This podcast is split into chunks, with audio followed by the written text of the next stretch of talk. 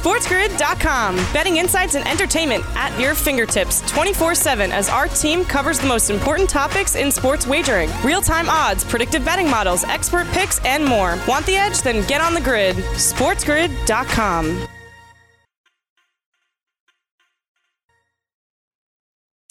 And did you ever think that you'd be watching the NFL on a Wednesday? Here we are. It is the fantasy football season. You can't get your final score in your league. There's still one more game. It's in the afternoon. And I fully thought that we would be headed toward Tuesday night football. go back and watch all the shows on demand. It was met with some cynicism, but nonetheless, here we are. Did I think there'd be a Wednesday game? No, never thought we'd be at that point. But again, your fantasy football season hangs in the balance and maybe even on the arm of Robert Griffin III. Welcome to Fantasy Sports Today. I'm Craig Mish along with Joe Pisapia that's what's in store for us this afternoon. And it certainly will be interesting to see the NFL play on Wednesday. Joe, it feels like a bowl game. It feels like uh, Iowa State and Dayton in the first round in the NCAA tournament. But nonetheless, we can't get our scores and get our final scores and get these websites to populate the standings until this game is over. So later tonight, we'll have our answer. And I'm looking forward to that. you and me both, my friend. You and me both.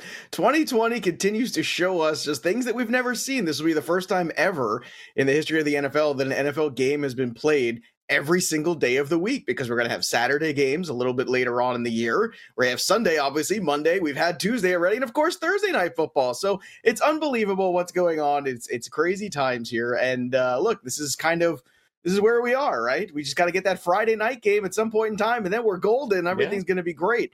Uh, but I got to tell you, man, it's it's look. I'm just glad that we're getting this game today. I hope the integrity of the game, like we talked about yesterday, is good. I know there's still just because the guys were cleared, they're not going to be active for today, and that's Ingram and that's J.K. Dobbins. So that is a huge factor too. So you're down to not only the second string quarterback, but also I guess theoretically the third string running back in Gus Edwards, although you can make an argument he's been as good as the other three. So really you could throw that out the window, I guess. But look, it's going to be afternoon Wednesday football, a little afternoon NFL delight. I love it. You know me. Give me a standalone NFL game, and I'm a happy camper. But I understand from a fantasy perspective, this one has certainly dragged on. And I think there's a little bit of fatigue from week 12. I think everybody just wants week 12 to be over because week 12 technically started on Thanksgiving. So now we're almost a week oh. in to week yeah. 12. I think that's asking a lot of people. In terms of the longest depth of the time, do you have to wait from start to finish results? I've never seen anything like this, and I hope we never will again. We will next week almost. I, I think that the, the allure for a lot of people for the NFL is the fact that it always, when we were growing up, it was twice a week. It was Sunday Mm-hmm. It wasn't even Sunday night. It was Sunday and it was Monday, and that's it. And this isn't me, old man, yelling at the cloud. I love the fact that they have Sunday night football. Uh, the, the, that's been the best game of the week. I don't love Thursday football, but again, it's here to stay, and I'm good with it. But this is downright insane because I think we've, I think at least for me, and I've I've lost that allure because we don't know when the games are. We don't know when they're going to happen. I'll still take this fair. over not having sports. Don't get me wrong. I mean, mm-hmm. it's more important to have these games than to have nothing.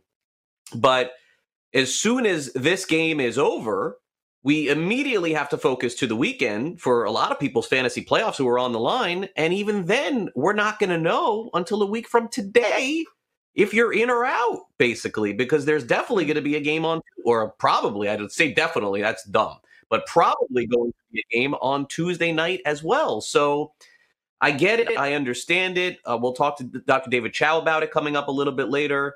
Uh, he seems to allude to the fact that the games kind of have to be played and things could happen in week 18. And with respect to him, I don't agree. I, I think that this thing should have I, I don't think there's would have been anything wrong with with saving, as you mentioned, the integrity of the games. Mm-hmm. We've already lost one. I like you. That's the most important thing for me today. I am hoping and and hoping that the Ravens can show up, put on a decent show. I know that it, it won't be a very highly rated game in the afternoon, but put on a decent show just so we could feel like from the integrity from a fantasy standpoint, even though we lost Lamar Jackson and lost the two running backs you mentioned and lost Mark Andrews that that the division isn't going to be decided on the field today in a 41 nothing blowout. It, that's what I'm hoping for. I'm not that optimistic though after watching what happened with Denver. I realize RG3 Joe is a quarterback in the NFL, but he, to me he did not look great in his little cups of coffee the last couple of years and he hasn't no. been a starter since Andrew Luck was in the league. You know, it, has been a long time. I mean, Kirk Cousins was on Washington after RG3. I mean, we're right. going back here. It's been a very, it's been a very long time. This is a very long time for him. And and look, I, am with you. I understand what you're saying in terms of you know the NFL used to be a little bit more special because of where it was. And I, and I remember growing up. I'm a little bit younger than you, but I remember growing up with Sunday Night Football. But it was on ESPN, and it wasn't the stop everything network event that Sunday night football has become, and it didn't have the flex schedule. I remember Paul Maguire calling games there and being very entertaining, but it was just kind of like not the throwaway game, but it was usually oh it's a it's a late game, and they're putting it on Sunday night on ESPN, and and that was the feel. Now it's like an event on Sunday night, and it's kind of ruined Monday night football a little bit, and I understand that too. But look, I think like you said, it's all about the integrity of the game what does this game look like? Because if we have another episode like this, I think the NFL really has to sit back and say, we have to bite the bullet. We have to go to week 18 for the good of the schedule. But the NFL is that machine that always continues to go on. And that's where it becomes a little bit dicey. Yeah. All right, let's get to our headlines real quick before we wrap up this diatribe on today's game. We have the Steelers and Ravens this afternoon, 3:40 Eastern. Sarah Fuller expected to again for Vanderbilt this weekend. That's really good to see. Michigan State wins at Duke. Kansas takes down Kentucky. Warriors delay the start of training camp due to a positive COVID test, but I think they'll be okay according to what I'm reading. Christmas Day slate in the NBA released course, here in South Florida, they're all upset that the Miami Heat got the noon Eastern game, but the reality is, isn't it going to be great to have the NBA on Christmas? The answer is yes. More fantasy sports today is away.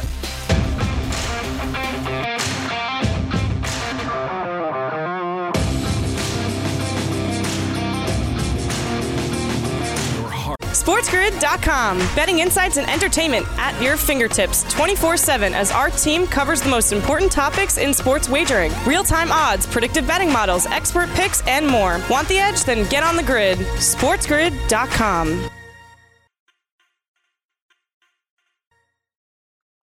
And welcome back to Fantasy Sports Today. As we talked about in our first segment here of the show, right at the top of the hour of noon, Going over the game today in the NFL, first time we'll be on the air all season long with a game a few hours away, but that's kind of where we stand. It looks like it's on as of now. And so we'll be covering it for you live here and post game wise on In Game Live and some of our shows later today, also on Sports Grid Radio. So make sure you stay on the grid throughout the day. But Joe, from a betting perspective, it's a really interesting one here because uh, it seems to me that this is a very big rivalry game. And so mm-hmm. the odds makers are not really willing to pull a New Orleans Saints minus 17, I suppose, against Denver. And there really is a big difference between Kendall Hinton and Robert Griffin. I mean, come on. I mean, I'm not I'm not going to diminish that. But um, I mean, the only way that I could look in this game is Pittsburgh. I, I mean, I hate to lay points. In fact, uh, in the Super Contest all season long, I don't think we've ever laid double digits in any game this season, whether it's been mm. home or road. It's, just, it's a it's a losing proposition to be laying points consistently in the NFL. But that being said, let's take a look at it. The line is 10 on the FanDuel Sportsbook. I've seen some 10 and a half, and I'm guessing by later today it's going to be 11. I don't know that it'll go higher than that. Of course, the line was only four when it initially came out, which was basically the reverse of what it was a few weeks ago when Pittsburgh was at Baltimore. We saw how that game played out, although it was very close. It could have gone either way. Historically speaking, when these two teams play, Joe, it's close. It's a field goal. It's low scoring. We're talking about 10 years of data here to show but I just mm. don't know how the Ravens, who are going to be just so severely undermanned, can stay with the Steelers. I don't even know that they could have stayed with them. This is going to sound crazy, maybe not. With Lamar Jackson, the Ravens mm. have not played well almost all season long. And so I know it's a division game, you throw it all out, and we see that all the time. Atlanta will be horrible. They'll play the Saints. They'll beat the Saints, right? I mean, it happens every year. Carolina plays well in their in uh, division opponent. We saw Tennessee lose at home to Indianapolis, and Indianapolis lose at home to Tennessee. I mean, this is not much, that much different. But I just can't stomach the fact that they've lost their starting quarterback and their best receiver in Mark Andrews. It, it's if I had to lean one way, it would only be Pittsburgh, Joe. It's the only way I could go. No, I, am with you. Uh, and you're right. I mean, when these two teams matched up a few weeks ago, it was a very close game. And you always expect these two rivalries. Everybody gets up for this game. The Steelers do, the Ravens do. And Lamar Jackson has not played as well this year as he did last year. And the Ravens offense as a whole, as a unit, has not been as good. And now you're taking away Lamar Jackson from that unit. You're taking away Mark Ingram from that unit. You're taking away J.K. Dobbins. You're taking away Mark Andrews, probably the best guy that they have in terms of any sort of passing threat. That's a lot. And then you're downgrading to that secondary quarterback. I mean, this just seems like it's going to be a Pittsburgh smash. And yes, every time things like this pop up and seem like they're too good to be true, they often are. But Usually. we're also talking about it. They are. But we're also talking about an undefeated Pittsburgh Steelers team that's very well coached, that I think also has a little bit of a chip on their shoulder from this game having to be moved as many times as it has. Uh, I think that defense is the other thing to talk about too. Is defensively they gave them fits the last time around. I assume they're going to give RG three fits this time around, and I'll put my faith in the coaching of Mike Tomlin. I'll put my faith in the defense of the Pittsburgh Steelers. And I think 10, although double digits and a very large number, I think is comfortable. When it starts getting over 10, if this was 16, like you were talking about before, like when New Orleans and Denver, then I get a little concerned because then anything can happen, bounces of the ball, all kinds of stuff. But the 10, a touchdown and a field goal, that sounds about right. I mean, if I think you're nuts if you think there aren't going to be turnovers in this game that are going to benefit the Pittsburgh Steelers. I just think uh, that would be a shocking development if that was the case. Now, that could always be a special teams moment that Baltimore has. That could always be something you don't account for. Yes. But this Pittsburgh Steeler offense has run really well this year. It really hasn't hit many hiccups at all. They haven't been running the football as much, and Connor's not going to be in there for this game. But Benny Snell's carried that load before, and I think he's a capable running back. And I think that's why they've chosen so carefully over the years so to make sure that they've got him, they've got Samuels, they've got uh, McFarland, who they drafted. They have some depth at the running back position, so they didn't have to rely on that one guy to carry them. And I think that was uh, the right thing to do in retrospect. And uh, look, Roethlisberger, we talked about yesterday, probably the unsung hero this year of the NFL, coming off an injury, taking a team right now to an undefeated record here, and we're sitting in Week 12, and he's not getting any looks for MVP. He's not going to probably win Comeback Player of the Year. But who knows? At the end of the day, it's all about Super Bowls in Pittsburgh. So maybe that's the only hardware that really matters. But I think that Tomlin and everybody's going to be ready. And I think they understand that this is their chance to kind of stomp out the Ravens. Because if the Ravens w- lose two games here to the Pittsburgh Steelers, then all of a sudden you've got the eight and three. Yes, that's right. The eight and three Cleveland Browns ahead of you in that division. And I think is really tough for the Ravens to get back in this playoff race. Yeah, I mean, losing, I, I don't, I don't think the Steelers are going to lose. To me, it's just more about the spread at this point. I mean, look at this list of of players that are not going to be playing. No, I don't Baltimore think the Steelers today. are going to lose at all. I don't. I don't think that's what I was not saying at yeah. all. They are, Steelers not going to lose. I'm saying when the Ravens lose this game, and I'm just saying the Pittsburgh Steelers recognize this is a spot here where you can basically take who was your dreaded opponent going into the season and put them on the outside looking in, probably for the rest of the season. And I think that is an yeah, opportunity you don't pass up. Yeah, let, us go back again. I, I want to go back again. Let's take a look at this mm-hmm. list of, of all the players that that are out here. And I mean, McPhee is a huge name not playing in this one. I mean, Calais Campbell's huge. missed a little bit of time. He's been in and out, but uh, McPhee is just a monster on the other side of the field. Um, you know, if you don't have Andrews, then you know maybe you have Willie Snead, and now you don't have Willie Snead too. So, how about two centers, never, Craig? How about that? And we talk yeah, about that, yeah. how important that is. You know, because it's one thing you could say, well, RG3 maybe was working with the second team and the second team center. Okay, fine. No, you're down. You've got guys playing out of position. You got guys playing everywhere. It's tough, man. This is a tough sell to not have the Steelers win by 10. It really is. I, I've never, I've never, since we started the season, gone into a game any game this season that I thought it'd be a blowout. This will be the first. I mean, this this honestly is going to be the first all Chiefs year that I Jets just was the only one to me because those were teams that were just oh, so. Oh well, I mean, yeah, I mean, yeah. I mean that's fair. I mean, yeah, but but I, yeah. I no, I'm just trying to think off the top of my head. It was Denver this weekend. It was the Jets and Chiefs. There's there haven't been last year the way the Patriots were dominant and the Chiefs were dominant. You remember like the lines were just insane. You had double digit lines. Well, the Dolphins was the one. The Dolphins were bad. Uh, Jacksonville at some point had some double digit lines. The Jets had double digit lines against them. That hasn't been nearly the case this year. So I feel like when we see them, we get a little antsy right now. Whereas last year, it seemed like every week there was a 12 and a half. There was a, you know, like a 15 at one point. It's crazy. It was a 20, right? Yeah. Exactly. Miami was 20 point underdogs in two games last year. Dallas was one of them.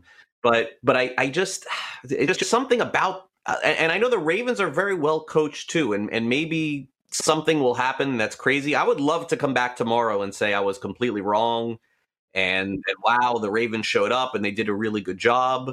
But the quarterback position, other than maybe who's pitching in a Major League Baseball game, and you can mm-hmm. always bring in a, a bullpen guy now. These days, it's a lot different. But the quarterback in in the NFL in all of sports is the most important position, win or lose. And I don't think that the line is being factored enough into this game. You remove you remove Lamar Jackson, you put in Robert Griffin and he's only a six point difference? I, I don't think so. I, I, think that the difference is 10 or 15. I, and that's why it's scary. Maybe the line is wrong. Like maybe, like I, would feel a lot better about Pittsburgh if they were 12 and a half or 13, because then it would tell me, oh, yeah, they're going to blow them out. But it still is hovering around 10 or 10 and a half. the history.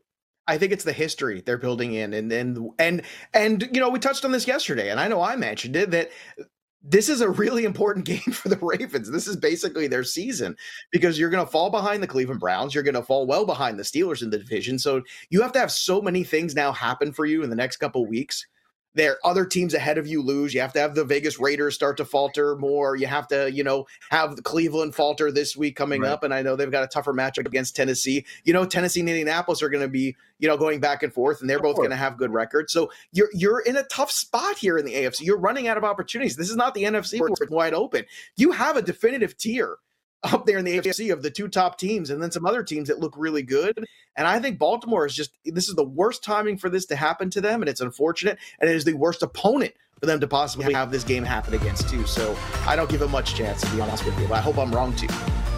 D- did you play any players in tonight's game in any fantasy? No, I sat them because I, I was I thought this was going to end up week 18. I really did. Yeah. And I gave people that Same advice too. Mm-hmm. Same with me. All right, we'll be right back with Benny Ricciardi. Don't go away.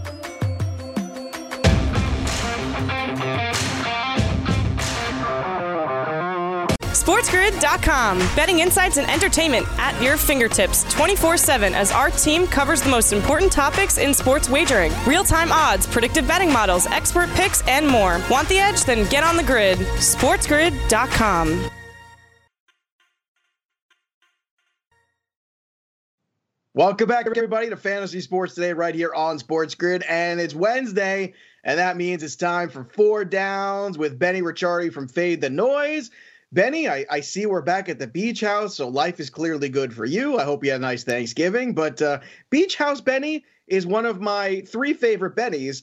One of which is also uh, gin and tonic Benny, which again we talked about before, and uh, and the third one is is probably winning big money Uh, on DFS and gambling, which is what you're very good at because we've all seen this. I've spent enough time with you doing these shows over the years, even here on this network, and I got to say, if people aren't paying attention to what you're saying, they're just doing it wrong.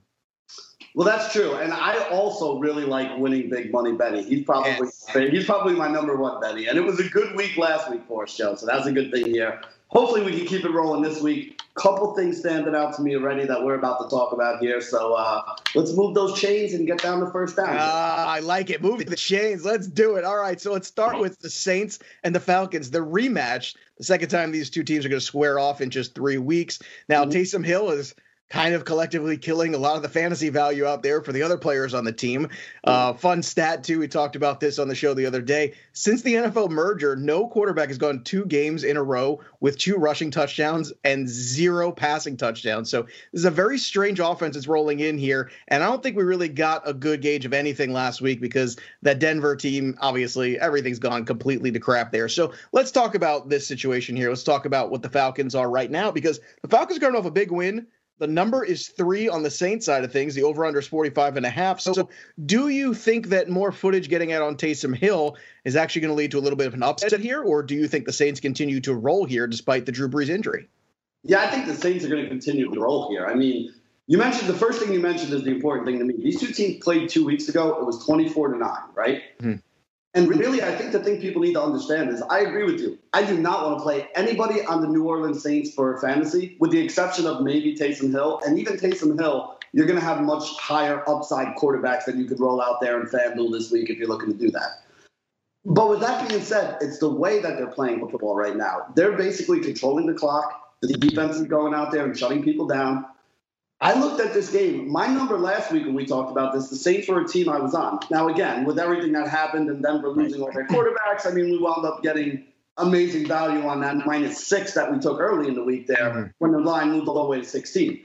But the point of it was I had them at minus eight, minus eight and a half last week. So maybe I'm just higher on the Saints than Vegas is right now. But so far, being higher on the Saints has me 2 0 when Taysom Hill starts. And so until it doesn't work, I'm going to go that way. I thought this game should be closer to a six or a six and a half. So when I saw minus three and a half, which is what it opened at, it's actually dropped down now to even minus three. I mean, the Saints is the side that I want to be on in this one. Yeah, it's also fascinating because the last time these two guys matched up here, you had the Falcons kicking a ton of field goals in this game, and I don't know what they're waiting for. I mean, this is your season; it's over anyway. I mean, you should be mm. out there trying to win games, trying to play spoiler. I don't understand sometimes the conservative nature of the Falcons, but if their defensive front plays the way they did against Las Vegas last week, against the Saints this week, that could be a, a, tall order. All right, second down. Let's talk about the Colts and Texans. Colts coming off a, a disappointing loss at home, and the Texans obviously uh, now without Will Fuller. So now we're going to pivot to Brandin Cooks, to Keke Coutee because Randall Cobb's went on the shelf too. So look, I mean, the Will Fuller season, this was the, the one of the biggest risks in the fantasy season. And if you took it, you got rewarded up until now. Up yeah. until now, you find you had it. You're looking at it like, man, this guy's a wide receiver too. He's been awesome, all the touchdowns, everything. Now it's all gone. So I guess here's a question. Basically, min salary on FanDuel, I think QT is like 4,800. Cooks you got to pay up for, but Deshaun Watson's playing out of his mind right now. And ever since the Bill O'Brien firing, he's been absolutely lights out. He's one of the top passers in the league. So you tell me, is it time to invest in some of these guys in DFS and even in season low? Yeah, absolutely. I mean, the Will Fuller injury, or the Will Fuller injury, the Will Fuller steroid situation, or PED. It's funny how we fall into the Will Fuller injury. It just rolls off the tongue after so many, so many years. yeah, exactly. You just figured that that was the reason. But yeah, I mean, the PED suspension for him is going to be a huge deal here. But even more of a bigger deal is they're also without Cobb right now because Randall Cobb is on IR. I think at least two more games. I'll have to double check on that, but I think at least two more games he's not allowed to play. So going forward, at least for the next couple of weeks, I mean, it's going to be a lot of Brandin Cooks and a lot more of Keke Coutee than we've seen here. I don't know if you remember this, Joe. Probably about two years ago, I think, at this point. Mm-hmm. He had a season where he was supposed to kind of break out, never really yep. had a couple good games. And then he went into a playoff game where they were undermanned, and he had like a monster game, like won somebody a million dollars. It was just, it was like a 10 catch game. And then everybody got excited about drafting him last, you know, the beginning of last season, and he did nothing for an entire year. Ended up as wide receiver four, which is basically where he's been ever since. But the guy does have some talent. You mentioned forty eight hundred dollars is the price on him. And here's the way I'm looking at it. Like you look at his game logs, yeah, he's been getting two or three targets a game, nothing spectacular, nothing that you're going to be all that excited about. But things are going to have to change now. I mean, you look, Deshaun Watson is averaging around 30 passes a game. About five of them go to the tight ends that they throw in there. About five more go to the running backs. That leaves us about 20 passes that are going to go to the pass catchers. Mm-hmm. Cooks is probably going to see, he, he had been seeing five to eight. That's probably going to get bumped up to closer to 10. That still leaves 10 targets that have to go around to Keke Coutee and whoever the other wide receiver is. Because at this point, I'm not even sure who the number five is on that team. Well, it could be, be the there. tight ends too. It could be Akins. It could be Fells. I see. Mm-hmm. I think that's also the way you can start to look at maybe Akins gets a little bump there, and maybe he's got some more touchdown equity this week coming into the season. But you're right. Uh, I'll tell you what. Like you, have got a spot here with QT where he's got an opportunity again somehow to prove that he can be relevant. And and Coutee's kind of been his own worst enemy too, not just because of injury, but he's had a ton of drops. You know, last year he had a ton of drops in big spots, and I think you just can't do that. And then people are going to have faith in you. And and clearly without Bill O'Brien this has been a different offense, a little bit mm-hmm. more prolific. So we'll see if they're able to capitalize on that. But I kind of agree with you. I think QT is definitely one of these guys in terms of like those bargain basement free square guys that you could just take and then go get yourself DK and Davante Adams on the same team. That yeah. kind of stuff. I love doing it. I did it last week with mm-hmm. Henry and Chubb, and it paid off. Yeah, I mean the big thing about Coutee that you got to understand is it, it doesn't mean that he's guaranteed success, but it's five to seven targets for $4,800. You're not going to find many guys under 5K that you can pretty much pencil in for five to seven targets, and that's that's the, that's the appeal for him this week. Yeah, you take the take the volume, take the price, and take the upside and see what happens. All right, third down here. Let's talk about the Dolphins here. Uh, they're going to be hosting the Bengals, and the number's 11 and a half. And I understand that we're down to you know the third string quarterback or the 2nd mm-hmm. depending on how you want to think about it with Cincinnati. And I understand that the Miami Dolphins have played very well, especially defensively. But 11 and a half seems like a big number here to me. And I feel like you kind of feel the same way. I know the over under this game is 41 and a half. So take me through your thought process here, which we assume is going to be Fitzpatrick at this point. I don't know if Tua is going to be ready. And I don't even know with the schedule if we should see Tua again because we're mm. talking KC, we're talking Buffalo on the road, we're talking the Patriots. There's a lot of tough coaches, defenses, and, mm. and opposing teams that they've got to play. And I don't know if Tua gives them the best chance to get in the playoff dance. I got to be honest, the Tua and Ryan Fitzpatrick thing, it doesn't really make a difference for me. You know, as somebody yeah. who who kind of looks at the numbers here, I think they're slightly better with Fitzpatrick than they are with Tua, but I don't think it's a major difference. We're talking like maybe a point on the on the power rankings is where I would go with the two of them. I do have Fitz a little bit better than Tua right now, though. I know some other people are in the opposite camp. I haven't seen enough from Tua to think that that's going to be the case against good defenses. But luckily, this is not a good defense that are playing here this week. So I don't think quarterbacks it is. More importantly, though, like you look at this Cincinnati side. I mean, Joe, they are bad right now. Like yeah. Giovani Bernard, you know, he recovered from the concussion. He played, didn't really do much last week. Brandon Allen threw for what was it, 136 yards on 17 of 29 attempts there. And a lot of that came late in the game in kind of garbage time when it didn't really right. matter. They got the Tee Higgins touchdown. Like so pretty much for the first, I don't know, 50 minutes of that game, he did absolutely nothing here. So I get why Vegas wants this to be an 11 point spread. I get why FanDuel has this at 11. But to me, though, that's just too many points to take with Miami. Miami has won five of their seven games by at least 11 points. So it's not crazy. But to me, I think the better way to play this, Joe, I'm just going to tease this down to like five, five and a half, whatever I can get it at somewhere down there. Because I have no doubt in my mind that Miami wins this game. I just don't want to open myself up to exactly what happened with Cincinnati last week against the Giants. I don't want to open myself up to like a backdoor cover where I'm sitting there and, you know, they were winning the whole game and I wind up losing in the last second day. So I'm going to tease this down. Miami may win by three touchdowns. If they do, I'll tip my hat to the people that did it. 11 points for me on the Miami Dolphins. yeah. A little too much to swallow. Seems like a lot to me too. So we're in agreement there. All right, fourth down, last one. The Patriots are going to go on the road there, and every single Patriot game this year seems to come down to basically the last couple seconds of the game. And then they're going to be playing the Chargers, who look, they just they can't seem to close out anybody. So. I, I, don't know what to think of this one. The Patriots are favored by one. The over under is 47 going into the week, but I don't know. It's basically a pick 'em. You tell me. Do you think the Patriots can, you know, kind of win two games in a row here? Because they seem like another team that's just very Jekyll and Hyde week to week, especially on the offensive side. Well, I mean, the Patriots won three of the last four, and they've done it with Cam Newton back after the whole COVID scare thing and all that that went on. So I think you got to kind of look at them in, in sections based on who was healthy and how they were playing throughout the year. The other thing that's the most important part of this game, you already laid out the whole argument, so I'm not going to say it again, but you missed the most important part of it, right? You have a Chargers team that just knows how to lose close games. You have a Patriots team that knows how to win close games. So this really comes down to coaching. So you have Anthony Lynn on one side against Bill Belichick on the other side. To me, that's that's easy. I mean, if you're going to look at it that way, if it's going to be a game that comes down to the last couple things that happen, it's going to come down to who makes the right moves on the chessboard and, and, and who does it better. And there's literally been nobody better in the history of the NFL. Vince Lombardi fans can argue with me later than Bill Belichick, in my opinion. So you're looking at it right now. This is one of the few times where I'm saying, Joe, I'm actually betting on coaches here. I'm betting on oh, Belichick. Smart. Way. Yeah, Belichick is going to figure out a way to beat Anthony Lynn, who's going to figure out a way to open a door wide enough for Belichick to drive a Mack truck through. So there's like three or four different ways that this could go wrong for me, and it's all going to end up right because I have that little faith in Anthony Lynn and that much faith in Bill Belichick. This actually opened with the Patriots as like a plus 106 uh, money line. I was all over that when it opened at the beginning. Now it's down to the Patriots as a favorite. They went from plus one and a half to minus one. I think you only have to lay like minus 112. Patriots money line or minus one at minus 110 if you can get it. All over the Patriots side of this game. He's Benny Ricciardi. He's the best in the business and my good friend. Go follow him on Twitter at BennyR11 and check him out. All his great work in the shows and the writing and everything at Fade the Noise. Benny, thank you for joining us as always from the beach house. Now go out there and get whatever tan you can in New Jersey in December. We're going to hit a break. We'll be right back with more Fantasy Sports today right after this.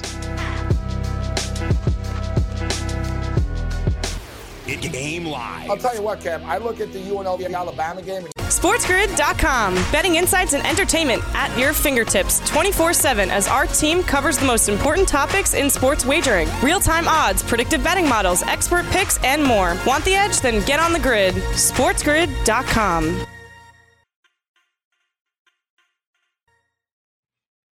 All right, if you got the notification from your commissioner in fantasy football saying that waivers were still going to run tonight, well, that's probably a good thing for you. Of course, we still have one more game to be played, so it is a very bizarre waiver wire Wednesday. It'd be actually nice to know who's going to play on Sunday, who's going to play on Monday and Tuesday. But those decisions are going to have to be made and made this week. Now, for a lot of you who are watching and have been dedicated watching our show all season long. I get it. After this week, some of you are not going to care about waiver wire Wednesday. And so this may be the final one that is important to you because the fantasy playoffs for probably 90% of the people who play fantasy football, uh, it, it's over for you after this week, or it continues. So we're going to go out with a bang this, this week and try to get you into the playoff. For those of you who still need the help, Joe, let's start off at the quarterback position and maybe even the tight end position. You talk about slim pickings this week. My gosh, like there is not a lot to like at quarterback. Why no. did we even start it with quarterback? We should have probably done this. just,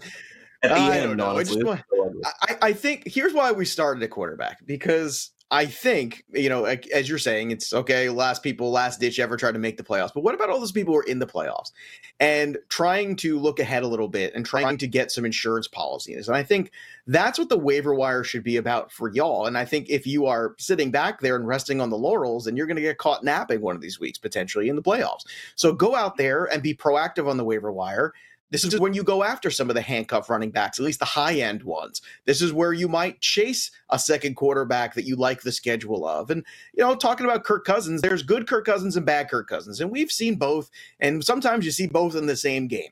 But right now, in the last few weeks, you're getting good Kirk Cousins. And he's only uh, rostered in 40% of leagues. And I think that's something to consider adding him to that roster if you've got that bottom of rung, you know, wide receiver you could drop or somebody right. else or that second defense that you don't want. Go get that other quarterback because if you lose your quarterback to kid or like this is a different kind of situation. This is a different kind of playoffs this year. You have to be more proactive. You have to think ahead and you have to actually plan for disasters and the worst. And and I think Fitzpatrick's the other guy that I think is going to get more play. I really do. I think if they win against Cincinnati with that schedule over to Tua again. Uh, Trey Burton has been okay. This is another guy at tight end that tight end has been absolutely rough. You see Mark Andrews on the COVID list. If you need a string tight end, I think him. And I think Chris Herndon, now that uh, we have uh, Sam Darnold back, he tends to favor Herndon a little bit. He had a decent game this past week, despite the lack of points from the New York Jets. I think, again, we're looking at streamers at tight end and we're looking at quarterbacks where you're projecting just a tad and saying, okay, maybe it's smart to add this guy now because he's just sitting out there on the waiver wire. And God forbid I lose my quarterback at some point in the next couple weeks before the playoffs start. At least I have somebody who is a viable, legitimate uh, fantasy starter. And I think Cousins is the way he's playing right now. Yeah, and, I would ask you this on, on top of that. I, I know I'm in the minority here, but I, I go through this every year and I've had this conversation. But I understand making moves right now and making moves either, even after this week for the playoffs. I'm probably in the minority but Joe, I, I, don't think that in the fantasy playoffs that you should be able to make moves. I really don't. And I, I understand agree. that the notion is there to, to be able to pick players up and and not. But I I hate to see when basically somebody picks someone up in a week 14 scenario for a team. Let's call it Jacksonville. Mm-hmm. Let's call it Carolina. Or, or some other team, and they end up winning a fantasy championship for you, and you haven't had them on your roster the entire season I know that a lot of leagues allow transactions. In the home league that I've played in for 30 years, we don't. It's it's it's basically you set your playoff roster and and whoever you have, just make sure you you sign enough guys to make sure that you have it. Uh-huh. This year, I may feel a little bit differently about it because of COVID, so I kind of get fair. it. But in general, for me, I don't like it. I don't like the idea that I think this year Jamaal for COVID, two years ago. Right. I think this year for COVID, you're you're right. I think you kind of have to let people do it because you could lose an entire, you know, two teams could be out. Right. you could lose everybody, and you don't want to not be able to put out that roster. But I, will throw out a name from the past for you, Brett Oberholtzer. Okay, that guy had a two start week one time oh, for me, yeah. mm-hmm. right against me, uh, Houston mm-hmm. Astros, right and he threw a shutout yeah. one game and another and and I ended up I had the best record in my baseball league and I lost because that guy was streaming him. And I thought to myself, well, in baseball with the two start week streaming, that's just not fair. That's not something you want to do in head to head leagues. Your roster is your roster. And I agree with you for the most part. I think this is correct. I think when you get to playoffs, unless you cannot field a team and you can have a special waiver wire run for someone who legitimately has no tight end, uh, at a certain point and their backup tight end got hurt or whatever situation is. But I'm kind of with you. I think waivers should stop when the playoffs begin because that's the best rosters going out there. And it shouldn't be a streaming situation, I don't think, that decides championships. I agree with you 100%. Yeah, yeah. And, and, I wish more leagues did that, but unfortunately they don't. It did work to my advantage a couple of years ago, picking up Williams, Jamaal Williams on the Packers. But right. I, I just think that you go into the season and you go into the playoffs with the team that got you there. If you have a player on COVID, yes, you should be able to pick somebody up and replace them. But beyond that, I, I don't I don't think so. All right, let's take a look at the running backs for week 13. Wow, can I actually use Cam Akers this week? Wow, okay, maybe 26% own. Devontae Booker at 9% after the week that, that Jacobs had last week. I suppose some people are considering him. Frank Gore is back on the map again, had a 15 carry day. Alexander Mattison, 32% owned. It looks like Cook's going to be okay, but but his name has popped up again. Hyde at 38%, Benny Snell at 34%. That is strictly if Connor doesn't play. You know, Smith actually looked pretty good, only 1% owned, and Wilkins at 17%. But I suppose it looks like Jonathan Taylor's probably going to play this week, so not sure what kind of a factor mm. he would be. So of all these names, is is Akers the guy again? I mean, would you trust playing him, Joe? And there's uh, Carolina and Tampa Bay are off. So if you have Ronald Jones or Mike Davis, I mm-hmm. suppose mm-hmm. Akers is an option, but I am scared to start this you guy should be. In, in a two or tie week. Yeah, I'm scared. You should be scared. Look, the good news is he got two touchdowns in the last two games, so he's getting goal line carries.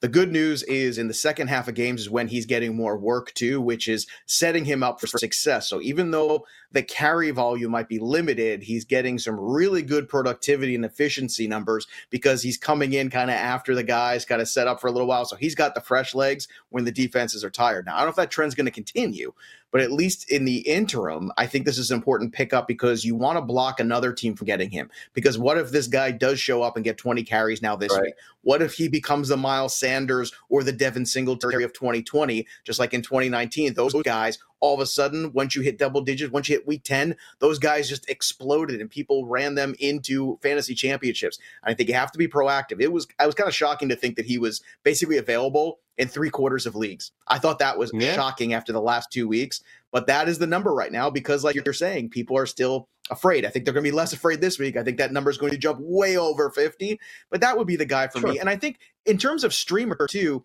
there's no reason to to not at least pick up Devontae Booker because you don't really need theoretically Jacobs to play against the Jets. Okay. And I know that kind of sounds condescending. And if I sound condescending, it's because I'm not being condescending. You don't need Jacobs to play against the Jets. You can win that game probably with Booker playing. And if so, that becomes a fascinating streaming option. And again, blocking somebody else from getting him because that's a guy that could put up double digit points. So I think you look at it that way. I think if you have Carlos Hyde available too, and you're the Carson owner, now is the time to grab him. I would have him on that roster with Carson without a doubt. So this is the proactive waiver wire week here as we kind of set up into the playoffs. And I think those are the names to really be looking. And you're right, Wilkins was only a, a streamer if again Taylor was unavailable. Great matchup against Houston, but at the same time, if Taylor's back, you have to imagine him and Hines are probably going to get the most.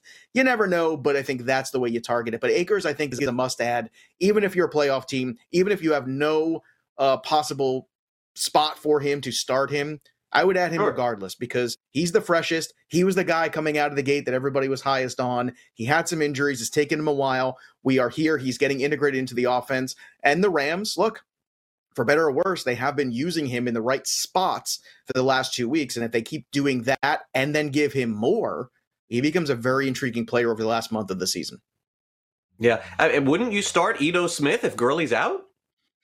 If Gurley's out, I would. You know, it looked very strong. Yeah, and you know what? The Saints defense has played better, but here's the thing, you know, and, and I can't wait, and I'll probably ask Andrew Erickson about this tomorrow, is this Taysom Hill effect now because we had that one game against the Falcons, right? Where he looked pretty good, and by the second half, he was throwing the ball a little better. And then you had a game last week where he wasn't throwing the ball at all. And I think there's some right. questions here when you have to face a team twice in a three week period. Okay, what kind of adjustments have they made to you now? And you saw that Atlanta front be very aggressive last week uh, against the Las Vegas Raiders. And I'm kind of curious to see how that shakes out because I think that might be some little bit more play there for Atlanta. And maybe Ito Smith gives them a different vibe they didn't have two weeks ago with Gurley. And I think that is something to really yeah. look at strongly.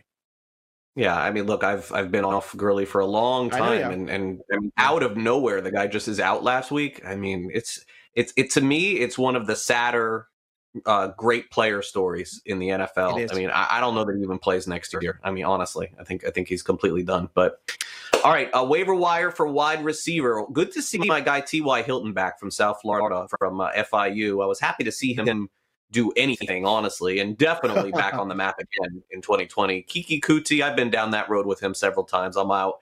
Uh, Collin Johnson, I mentioned on Monday's show in watching that game against Cleveland because that was one our lone loss. And so when the super contest games, I tend to watch a lot closer to make sure that we were on the right side, even though that we lost Cleveland was. It was just a bad call at the end of the game. Collin Johnson, I think, is going to be serviceable. I think that he is something interesting for me. Gabriel Davis really is not. He's 26% owned.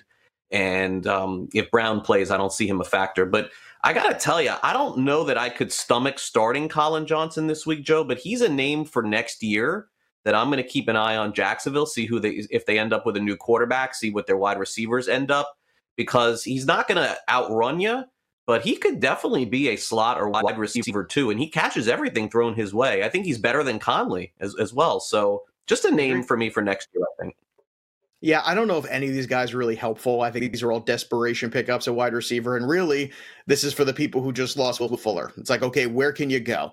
T.Y. Hilton, probably on paper, that's probably where you would want to go. I mean, he's still available in almost 60% of leagues. That's something to consider.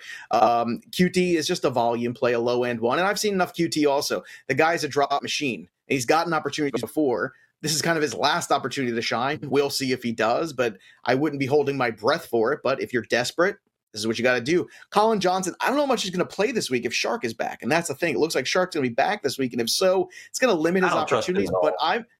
I know you don't trust him, but he hasn't been healthy all year, and I think you you That's what I'm speculatively in deeper leagues you can speculatively add Collin Johnson. I don't think there's anything wrong with that. You'll probably get him for a buck like he's not going to cost you 10 bucks to add because I don't think anybody really even noticed last week what he did. And Jacksonville is another fascinating situation going into next year because you can pick your quarterback if you're the head coach or GM or whatever you are next year. Mm-hmm. You have James Robinson, a young running back who came out of nowhere who looks great that you're not paying a red cent to. We'll see if he holds out for a contract. I don't know. But you've got Chark, you've got Shenault, you've got Collin Johnson, you've got Keelan Cole, you've got some weapons. If you put an offensive line and a bright young shining quarterback where you're probably going to have the number two overall pick, the Jacksonville Jaguars could turn things around a lot faster than people realize. There are a lot of attractive spots here for a coach or and or GM to come in and fix a lot of things. You have the cowboy spot to come in with Dak Prescott and all those weapons and the Dallas Cowboy moniker. You've got the New York Jets. You're probably going to get Trevor Lawrence and start anew. You've got the Jacksonville Jaguar job. You've got the job with Detroit where you're going to have Matthew Stafford, a veteran quarterback. Oh, I definitely think he's gone. I think he's yeah, one and so. done. You lose yeah, hmm, that game again maybe. miserably. I'm sorry, you're done. Yeah, I mean, look, you may be right. I, I don't see it the same way in Jacksonville as you do. I, th- I think they're years away. Uh, Carolina, I think, is, is a lot closer. I just, I just, I don't see Jack. I see Jacksonville as a good spot. I just, I think they're behind a lot of the other teams. Okay, fantasy trivia. Here's where I get things wrong. Next. SportsGrid.com. Betting insights and entertainment at your fingertips 24 7 as our team covers the most important topics in sports wagering real time odds, predictive betting models, expert picks, and more. Want the edge? Then get on the grid. SportsGrid.com. Our headlines are coming up and our update at the top of the hour with everything going on in sports just a few hours away from the final NFL game of week 12. Steelers and Ravens still appears to be on for later today. Okay, let's end this hour with some fantasy trivia, the gift that keeps on giving. Joe, what do we got for today? I love that we're just continuously checking up on that game every five minutes just to be sure that it's still going to happen. Well, look, there were some huge performances in week 12 in, ter- in terms of yards per reception, but with a minimum of 50 reception, who is the best of the best in 2020 in that category? We're talking the wide receivers with the deep ball threat. And A, is it Tyreek Hill? Is it B, DJ Moore? Is it C, rookie Justin Jefferson? Or second year stud DK Metcalf D? I gave you four options here. Mm-hmm. Big names on this list, all very worthy. So do you have an answer? Okay. Well, I'm going to deduce here. So okay. I'm going to say A and D are too obvious because it feels like it should be Okay. one of those. Uh, I think that the little carrot you're throwing out there is Justin Jefferson because you want me to think that that's the right answer, but I'm going to say it's B, DJ Moore. You are correct. It is DJ Moore. Well done. Craig Mish There does it again. He's on fire the last two weeks. I've got two Look out of the last 10. Uh, I know that's way better than the first ten. Uh, but Uh, yes, it uh, is first DJ 10. Moore. And and the funny thing about DJ Moore's season is you would not think to put him in the same conversation with any of these guys right now with the way No, they're playing. But he he is indeed there, and he's made a huge turnaround the last six weeks. The first few weeks of the season, it was all about Robbie Anderson, right?